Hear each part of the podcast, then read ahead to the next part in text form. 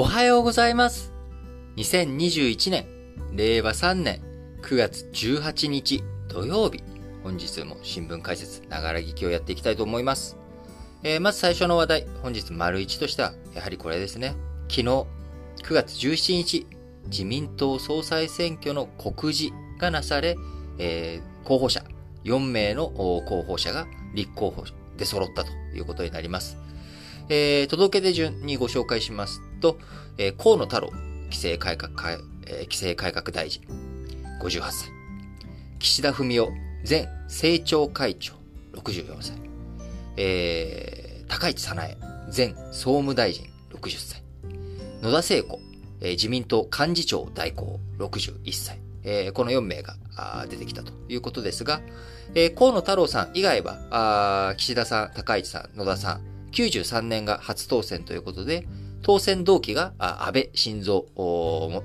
元総理、前総理か、えー前総理になるということです。えーそのうち、高市さんだけですね、えー当選回数8回ということで、一度選挙落選ということになっておりますけれども、えー河野太郎さん、岸田さん、野田さんは初当選からずっと連続当選を続けているということになります。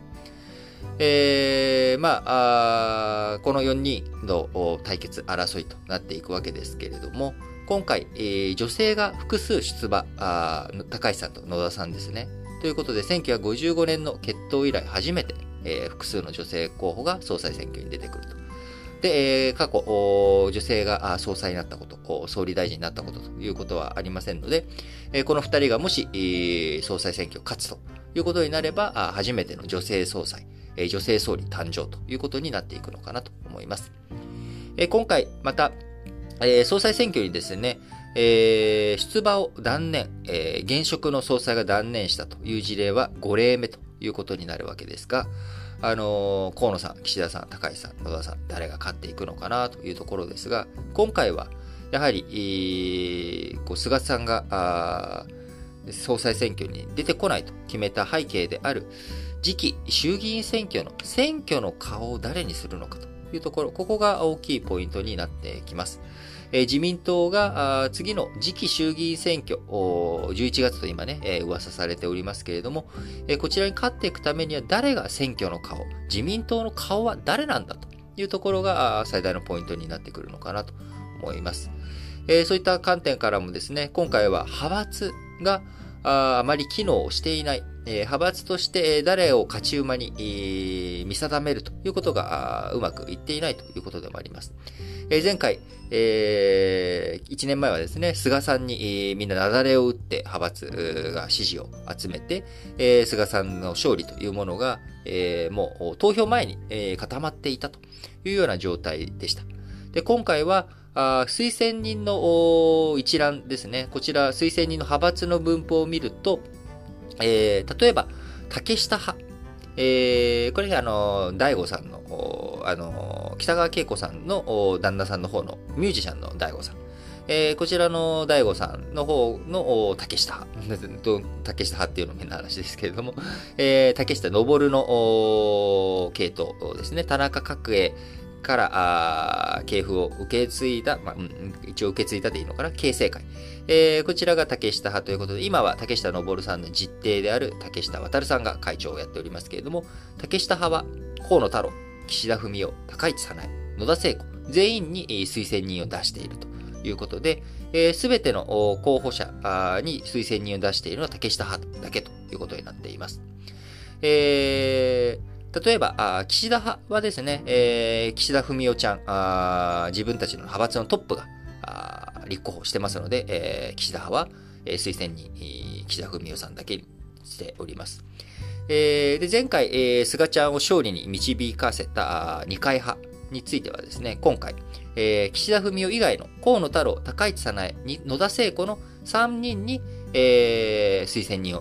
を出しているという構造になっておりますが、えー岸田さんだけ出してないんですよね。で、これは、まあ、あのー岸田さん、党役員任期 1, 期1年、連続3期までということで、えーあからさまに在職5年を超える二階幹事長の再任を否定ということで、おいおい、ふざけんなこの野郎ということで、えー二階派は岸田さんに投票を、推薦人を出さない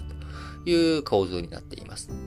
えー、河野太郎さんがですね、一番、あ石原派、石破派、二階派、竹下派、麻生派、細田派とということで、えー、岸田派以外のすべての派閥から、えー、推薦人を集めているという格好になっており、えー、岸田さんがあ自分たちの岸田派、竹下派、そして麻生派、細田派ということで、えー、岸田さんのね、派閥、高知会というのは、もともと麻生さんの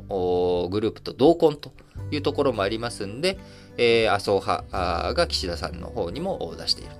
ということになり、で、高市さんは細田派が一番こう推薦人を出してくれていると。いうことで、もともと高市さん、今は無所属なんですけれども、もともとは、あ細田派の流れ、えー、細田派清和会の中に入っており、えー、この細田派は安倍さんとか森さん、小泉さん、えー、このあたり、えー、あと福田康夫さんとかね、もともと、岸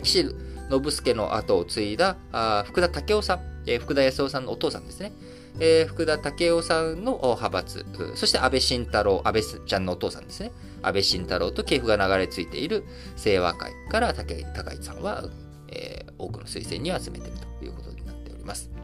えー、そして、えー、最後までね、えー、立候補をするための推薦人が集まるのどうなのと言われていた野田さんは、まあ、二階派が、えー、一番たくさん推薦人を出してくれて、なんとか20人の推薦人を集めることができ、えー、今回立候補にこぎつけたということになっております。えー、今回、4人、こう、明確にね、どの派閥、岸田派以外は、あ自主投票の色合いが濃いというところにもなっておりますので、えー、この4人に票が分散していくという可能性が非常に高いと見られています。えー、そうなってくるとですね、えー、自民党選挙、自民党総裁選挙は、えー、国会議員、えー、何だったっけな、383票、えー、議員票383票と、それの同数である、えー、全国の党員、党友の投票を配分する383票の計766票で争いますが、1回目の投票でですね、誰も過半数を、えー、得ることができなければ、上位2人の決選投票ということになります。えー、そうなってくると、例えば、えー、1位で通過したんだけれども、えー、例えば仮にですね、35%を取りました。1位の人が。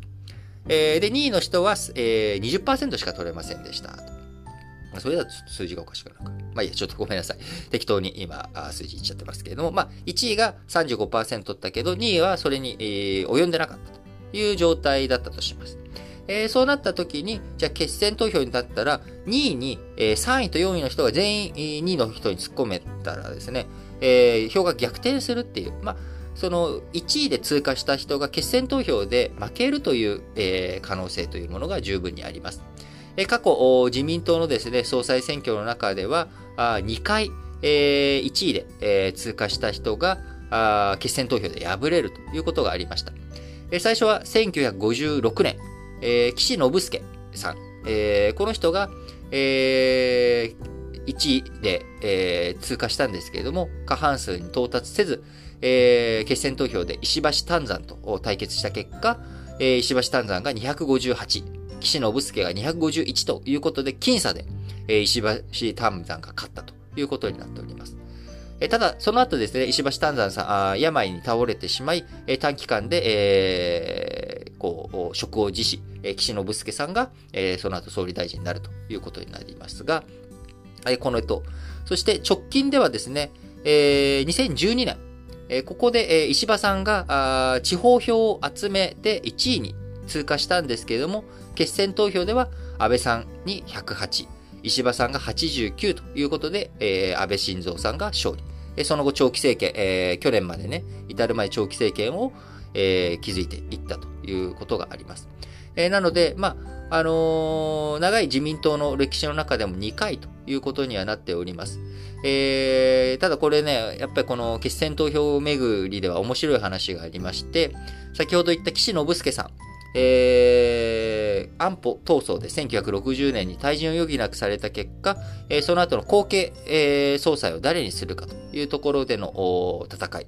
えー、これでですね、あのー、1960年、池田隼人さんが1位で通過して、決選投票でも池田隼人さんが1位で、えー、勝利しているんですが、これもともと投票の直前までですね、王の万木さんという人、えこの人が非常に優勢で1位を取れそうだと。ところが、1位を取っても、その後の情勢分析によると、えー、決選投票で池田隼人に負けてしまうと。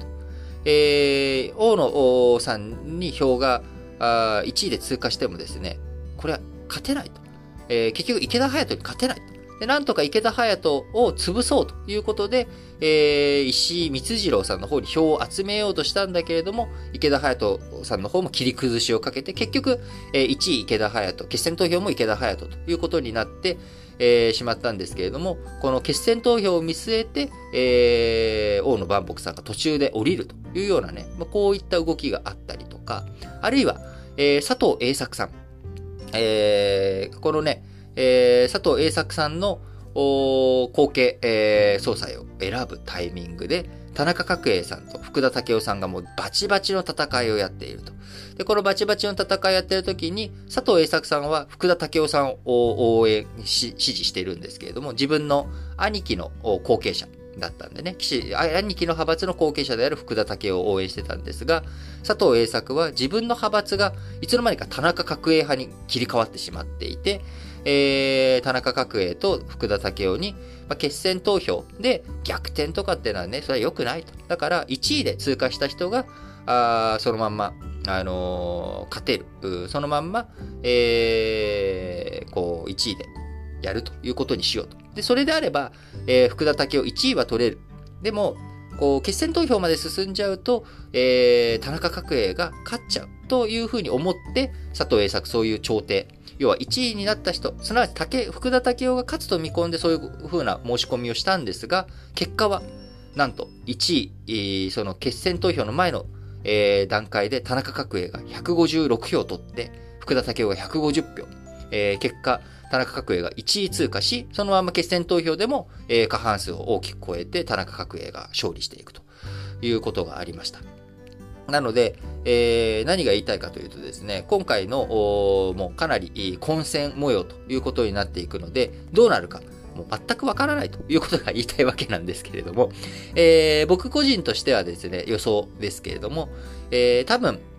河野太郎さんが、えー、1位通過。ただし過半数にはいかない。で、2位が高市さんなんじゃないのかなと。で、えー、河野、その、河野太郎さんが過半数取れないというのは、票が、えー、やっぱり野田聖子さんの方にも結構割れて、えー、いってしまうそういった可能性が僕は非常に高いと思っていて、えー、河野太郎さん過半数にギリギリいかないんじゃないかな、みたいな、ギリギリといっても、まあ45%とかね、えー、それで過半数いかなかった。で、決選投票では、えー、高市さんの方に票が、えー、細田派とかですね、えー、そういったところの議員票が高市さんの方に流れ込んでいって、最終的には高市さんの勝利と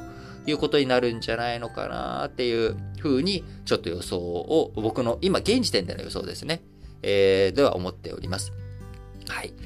えーまあ、そんな感じで、えー、今の総裁選挙の分析というところをさせていただきましたが、えー、明日、えー、再びですね、えー、今度は、あ河野太郎さん、岸田文雄さん、高市早苗さん、野田聖子さんの、それぞれの、えー、これまでのキャリアと、えー、今の主な政策、発言の内容から見えている、えー、重要な政策観点における、えー、方向性、えー、こちらについての整理を明日お届けできたらなと思っておりますので、明日もよろしくお願いします。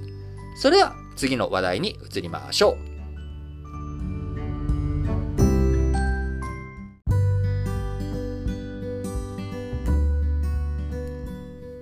はい。続いての話題、丸2としましては、今、SBI に、えー、TOB を仕掛けられている新生銀行が買収防衛策を決議したと、導入をね、決議したということが、えー、発表されました。えー、SBI ホールディングス、えー、新生銀行に対して、えー、10月25日までに最大48%の取得を目指す TOB、えー、公開買い付け、えー、株式公開買い付けを今、あ実施しているわけですけれども、えー、SBI のこの申し入れ、えー、提案に対して新生銀行は、まあ、こう、寝耳に水だと。聞いてないということで、事前協議なく始まったあ TOB に対してどういう意図なの？どうなの？と。今、態度としてはまだ、えー、新生銀行、どっちに賛成、株主に提案に、SBI の提案に、えー、乗ってくださいというふうに言うのかどうなのかというところは留保しているわけですが、あもし敵対的な状況になってもいいように、新生銀行買収防衛策を、え導入していく動きになっているわけです。ただ、これを導入と動き、といってもですね、決定というわけではなく、えー、この後、えー、臨時株主総会を11月にも開催して、えー、株主総会での決議が必要となってきます。えー、まだまだどういった動きになるのか、どういった結末になるのかっていうのはわからないですが、もし、えー、新生銀行 SBI と敵対的な状況になったら、この買収防衛策を導入を成功させて、えー、なんとかこれを実行したいというふうに、見ているわけですけれども、具体的にどんな買収防衛策内容かというと、まあ、簡単に言うと、SBI 以外の株主に株ばらまきますという、まあ、こういった内容です。えー、SBI の今、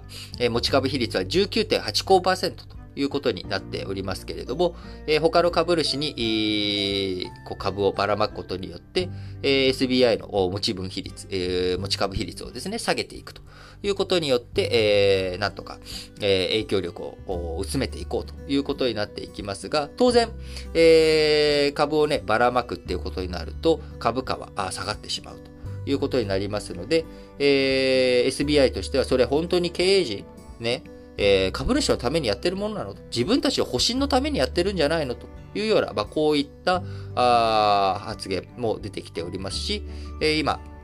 SBI と新生銀行、どういう風になっていくのかバチバチな状況なのかなと思っています。表だってね、まだ、あえー、新生銀行、SBI の TOB に反対するっていう風に言ってるわけではないんですが、と。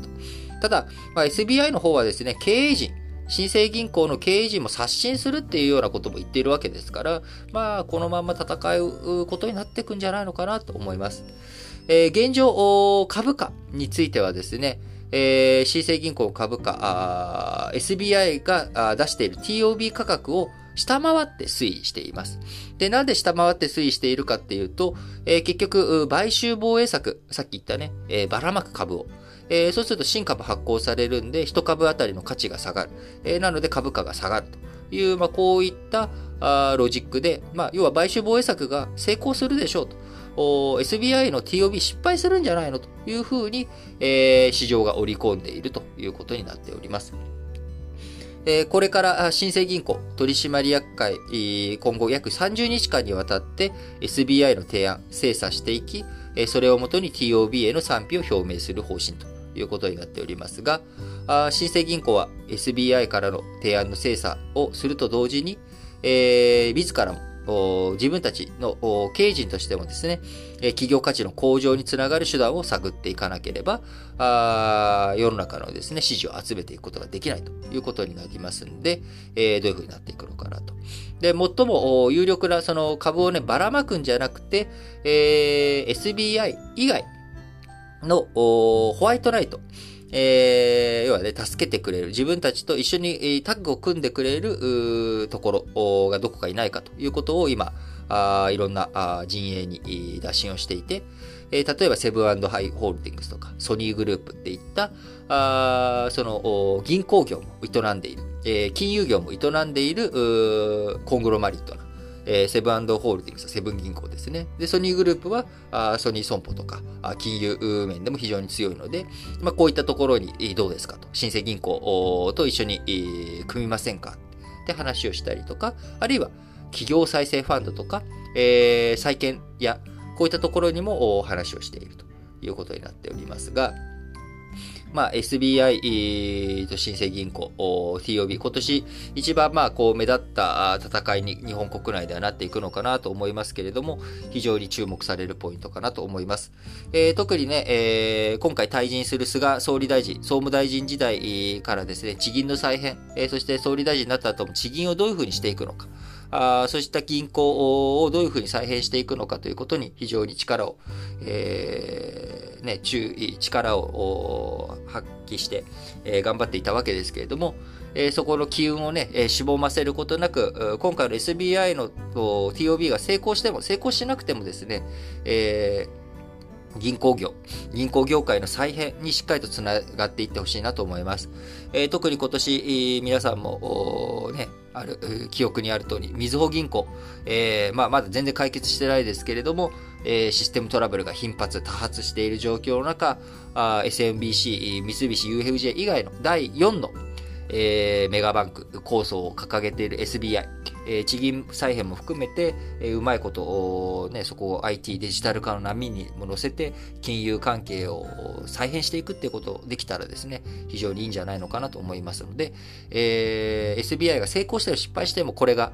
いいきっかけになって、えー、地銀含めたあ銀行業界、銀行再編が進んでくれればなと思っています。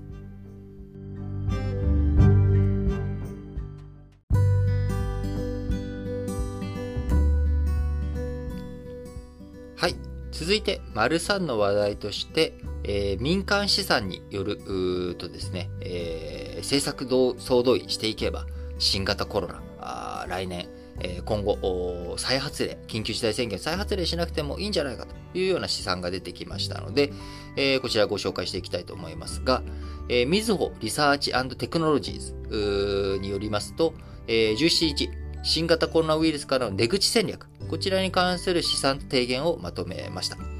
えー、もし、何もね、えー、この後政策、新しいことを何もやらずに、そのままほったらかしにすると、え、この9月末で、え期限が到来する緊急事態宣言、えー、そのまんま、緊急事態宣言をですね、解除した場合には、また、えー、11月頃から感染が再拡大していって、えー、2022年初めには医療逼迫で再び緊急事態宣言が発令されるという分析が出てきました。これはね、え皆さんも感覚的に、え冬になってまた感染が拡大して去年と同じように、え年末年始の人出が出て、え緊急事態宣言が出てくるんだろうなっていう。なんかまあ冬になったらまたどうせ出るんでしょうみたいな、この感覚と、まああんまり違和感ない話なのかなと思います。で、じゃあそれを防ぐにはどうしたらいいのかという試算も合わせて出てきているわけで、えー、人手が回復、人流が回復したら、えー、また、緊急事態宣言出して、で、下がったら緊急事態宣言やめてっていう、まあ、緊急事態宣言を、えー、繰り返し繰り返しやりながら下がったタイミングでだけ経済を動かしてみたいな、まあ、そんなことをやっていったら、まあ、きついよねと。じゃあどうやったら、えー、こう、そういった問題を起こさないで、えー、緊急事態宣言を出さなくて済むのかと。まあ、緊急事態宣言を出す、出さなきゃいけない状況に追い込まれなくて済むのかどうかというところで、えー、5つ提案をしております。1つ目、検査体制の拡充による早期発見確認。2つ目、ワクチンの追加接種。えー、3つ目、接種証明導入による接種率向上と未接種者の行動抑制。4点目、抗体カクテル療法。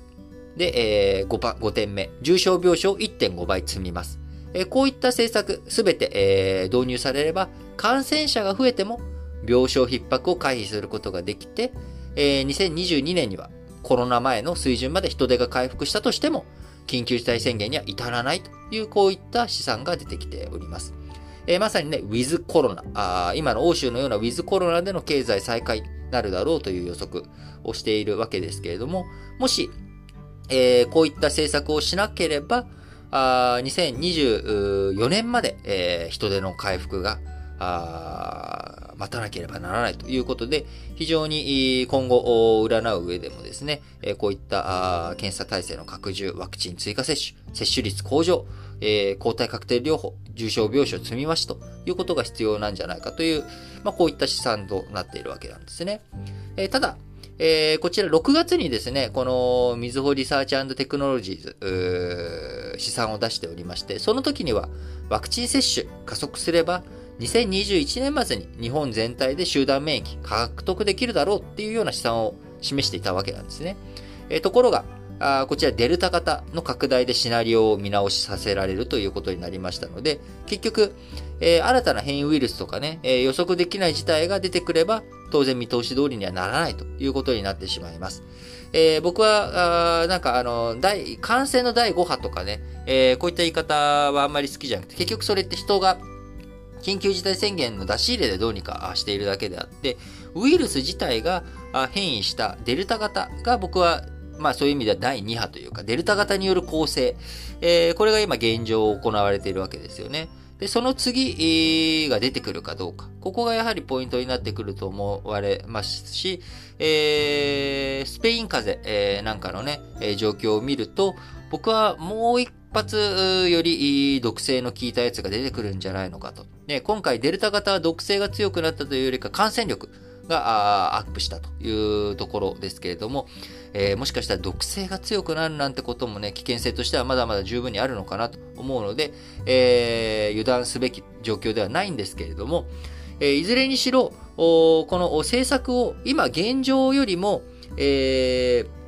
ー、事態があ良くなるっていうわけじゃない。何もしなくて現状よりも事態が良くなるわけではないということを考えればですね、えー、しっかりと検査の拡充とかワクチン追加接種、えー、接種証明の導入、抗体カクテル、えー、こういったものをどんどんどんどんやっていく。そして重症病床も積み増していくっていう対策。これを打っとけば、え、もし、えー、新たな変異ウイルスが出てきて、しかも毒性が上がったっていう風にしたとしても、今回やったことは全く無駄になるっていうことはないはずだと思いますんで、そうなってくると、やっぱりやるしかないと思うんですよね。で、で、もし何事も今回ね、デルタ型よりも、ひどい変異が起きなかったら、えー、試算通りに、緊急事態宣言がもう出さなくてもいい、ウィズコロナの時代になっていくっていうことになれば、まあ、非常にいい方向性だと思いますし、え、しっかりと対策、対応を打っていけば、え、明るい試算が出ているということでもありますんで、そういったところ政策、総動員、しっかりとやっていき、今、この1年間でなんとかワクチンをこう打っていく体制っていうものが整ってきたと。で、これをきちんと継続していきながら、経済をどういうふうに回していくのかというタイミングになっていくんじゃないのかなと思います。えー、9月末で、えー、どういうふうに、ね、あの、緊急事態宣言を一旦収束させていくか。そして今後出さないためにどういった対策をしていくのか。えー、そういったことをきちんとやはりね、説明ができる。説明責任をぜひ、えー、政治についてはですね、果たしていってほしいなと思います。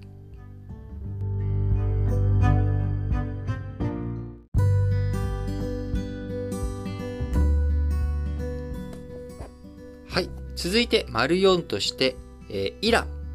上海協力機構への、えー、加盟へという、こういった動きになっております。えー、上海協力機構、何かというとですね、中国とロシアが加盟して、まあ、中心となっている、えー、中央アジアあ一帯でですね、えー、協力関係を結んでいる機構です。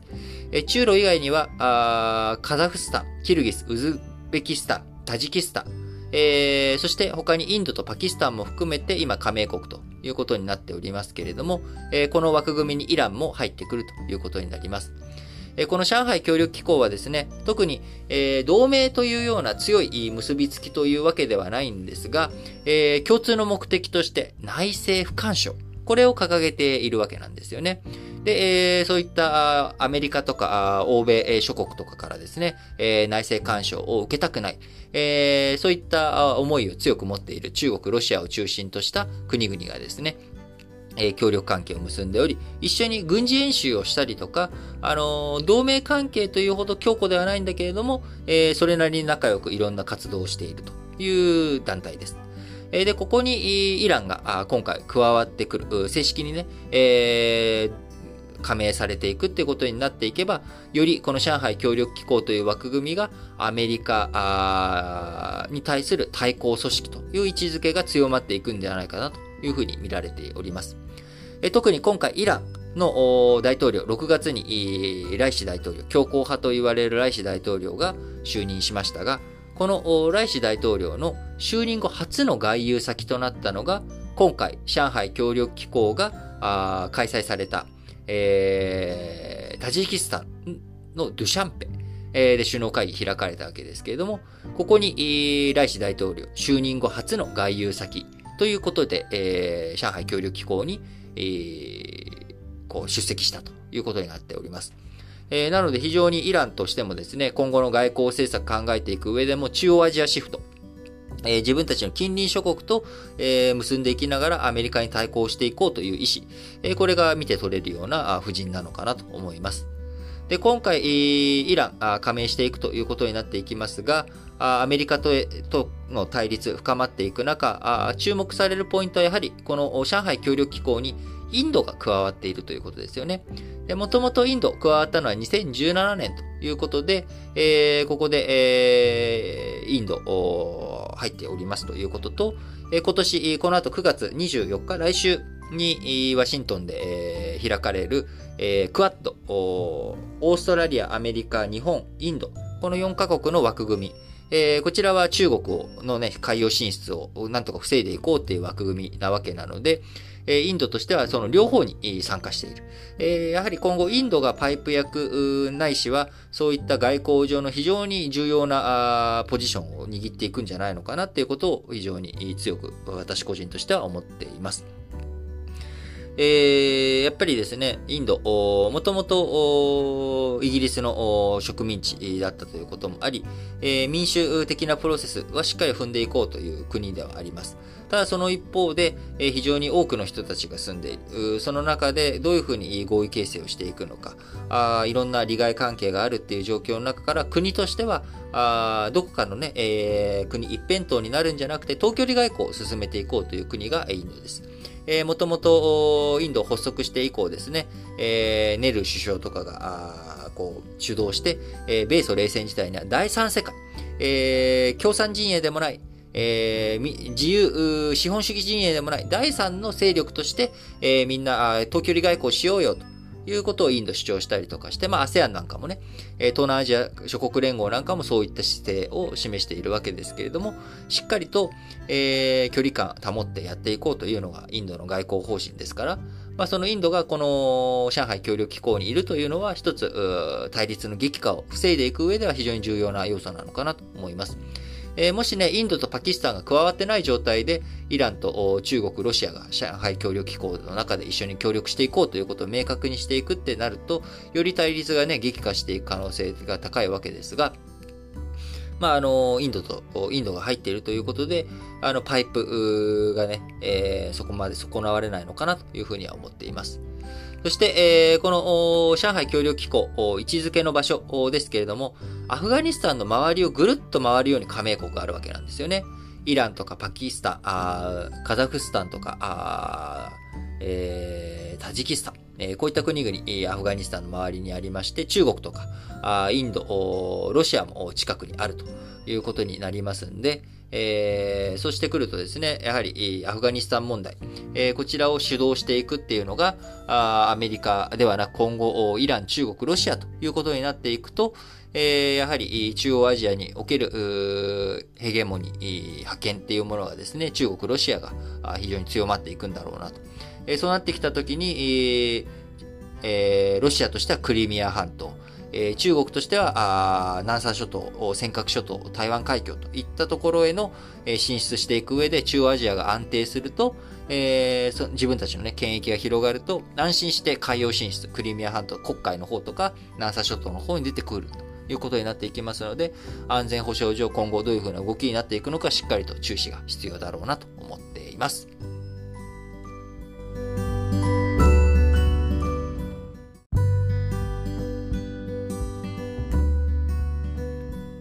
はい本日も最後、丸ごとしまして、えー、主要語詞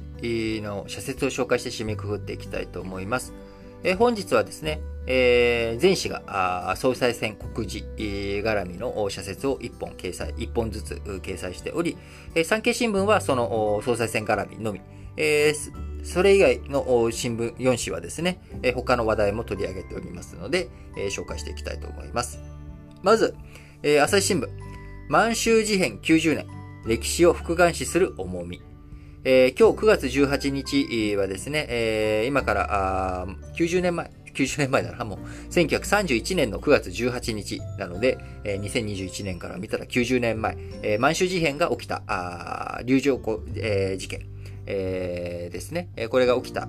日です。ということで、えー、中国からしたらですね、まあ、日本との戦争が始まっていく一つの大きなきっかけとなった日ということになっている中、あ日本人としてはですね、9月18日何の日だっけっていうような状態になっていると。え、これしっかりとですね、えー、いろんなことを考えていく日にしなきゃいけないんじゃないのということで、朝日新聞の社説です。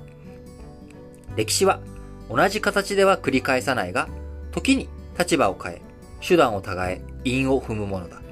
20世紀前半と現在では多くの条件が異なるとはいえ、過ちを繰り返さないための視座を過去に求める努力を行ってはなるまい。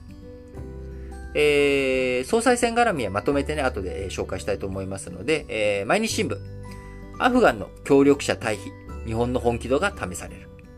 国家としての信用に関わる重要な問題だ。政権の交代期にあるという言い訳は通用しない。日本政府の本気度が試されているということで、アフガンの協力者、退避をね、しっかりと進めていく。まだね、えー、退避できていない人たちをどういうふうに、えー、タリバンと交渉して、えー、連れ出してくるのか。非常に重要な問題ですね。で、産経新聞は総裁選だけなので後にして、えー、読売新聞、うんと日経新聞、どっちも総裁選以外の一本がですね、中国の TPP 加盟申請についてです。え、こちら昨日新聞解説ながら聞きの方で、え、紹介させていただきましたが、社説で読売新聞と日経新聞が今日取り上げております。中国 TPP 申請、加盟承認へのハードルは高いということで読売新聞。TPP は関税の100%近い撤廃のほか、知的財産権の保護や自由なデータ流通、国有企業への不公正な補助金の制限など、厳格なルールを盛り込んでいる。中国が加わるには、これらの条件を受け入れることが先決だということで、まあ昨日僕が話した内容ですね。えー、そして日経新聞。中国の TPP 申請は本気か。米国は TPP 復帰に消極的だ。その隙を中国に突かれたのは否めない。日本を中心に米国の軌道修正を働きかける必要もあろうということで、今回中国が TPP 申請してきた背景には、まあ日本とかあそういったところに対してね、影響力、中国の影響力を高めていこうということで、えー、交渉の過程でね、自分たちが本当に加盟ができなかったとしても、そこでいろんな交渉をすることによって、情報を引き出したりとか、えー、自分の影響力を高めていくっていう、そういう狙いもあるんじゃないかということで、こちらもね、昨日私が解説させていただいた通りでということで、ちょっとあのー、翌日にね、こういう風に社説が立て続けに、自分が取り上げた話題が出てくると、なんかちょっと嬉しいですね。すいません。ちょっとき、あの、ちょっと自画自賛な感じになっちゃいましたけど。えー、それでは残り5紙の総裁選、えー、絡みの社説を紹介していきたいと思います。えー、朝日新聞、総裁選告示、負の遺産にけじめを。えー、総裁選にね、立候補した4氏とも、安倍、菅、両政権で閣僚や党の要職を歴任した。その責任を自覚するなら、負の遺産も直視し、その生産に指導力を発揮すべきだ。というのが朝日新聞。えー、毎日新聞。自民党総裁選が告示。脱、安倍、菅が問われるということで、毎日新聞も朝日新聞と似たような論調ですね。えー、多様な候補者が活発な議論を行うことは望ましい。ただし、直後に衆院選を控えているからといって、単なる選挙の顔選びに終わらせてはならないということで、えー、ちゃんとね、えー、政策を議論してねと、選挙に勝てそうな人、人気者を選ぶっていうだけにしないでねと。いうこと、えー、毎日新聞、その通りだなと思います。えー、産経新聞、えー、自民のね、えー、総裁選、えー、告示、えー、だけが今日、社説として展開しておりますけれども、自民総裁選告示、日本の舵取り、力量競え、コロナ禍克服への具体論を、ということで、えー、みんなね、いろんなことを言って、えー、やっていくということですけれども、結局ね、候補者や陣営が当たり障りのない、えー、議論やイメージ先行のキャッチフレーズの連呼に陥るのなら、ごめん、こう無理たい。総裁選のたびに党改革や党風刷新が唱えられてきた。だが、具体的に何をするのかを示さなければ空騒ぎである。投開票日まで候補者は具体的な政策と国家間を国民の前で堂々と披露し競い合うべきだということで、えー、その中でね、えー、こうイメージ先行するなと、選挙の顔選びだけにするなという産経新聞の主張を踏まえた上で、えー、コロナ対策しっかりやれよ、えー、北朝鮮、えー、のね、拉致被害者取り戻さなきゃいけない。中国の軍拡、どうにかしなきゃいけない。えー、行為の男系継承絶対守らなきゃいけない。えー、こういったことを産経新聞、主張しております。えー、読売新聞。自民総裁選告示。国家間に基づき政策を論じよ。新たな指導者には、確固たる国家間に基づく政策と国民の理解を得るための説明能力が不可欠だ。これどちらもね、えー、菅さんにないって言われたものですね。国家間なければ、あ説明能力、説明ベタすぎるだろ、この野郎っていうところに対して読売新聞が、次の指導者には、それが二つが不可欠だっていうことで強く述べておりますが、各候補、各候補は、初心を明快に語り、選ぶ側となる国会議員や党員は、それを十分に見定めてほしいと。選挙の顔、ただね、キャッチフレーズとか、あ耳障りのいいこと言ってるだけとか、あ関心買うために言ってることじゃないよな、こいつ本気でやるんだなよ。えー、そこをしっかりと見定める眼力が求められているということですね。えー、最後、日経新聞です。コロナ後を睨んだ議論を深める総裁選に。菅政権が1年で行き詰まった原因はコロナだけにあったわけではない。安倍政権の後半以降、政治と金の問題など不祥事が相次いだにもかかわらず、えー、両政権、安倍政権、えー、菅政権や自民党は十分な説明を尽くそうとしなかったということで、まあ、あの、やっぱりそこのね、えー、政治と金の問題、この不透明なところをしっかりと解消していくっていう、まあ、こういった説明責任を果たしていくのがやはり大切なんじゃないでしょうかということだと思います。えー、ということで、本日も新聞解説、ながら聞きやらせていただきました。えー、明日ね、えー、また自民党総裁選挙絡みについては、4候補者の政策内容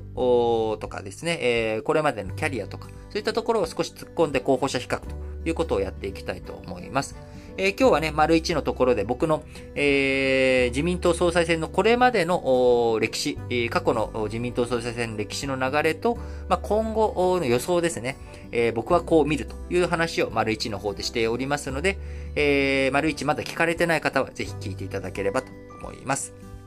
はい。えー、今、日本列島、台風が近づいており、東京も今朝からですね、大雨が降っております。皆さん、えー、自然災害、えー、怖いものですからね、え、くれぐれも自分の身の安全を守るということを第一に、え、行動するようにしていただければと思います。それでは、皆さん、今日も元気にいってらっしゃい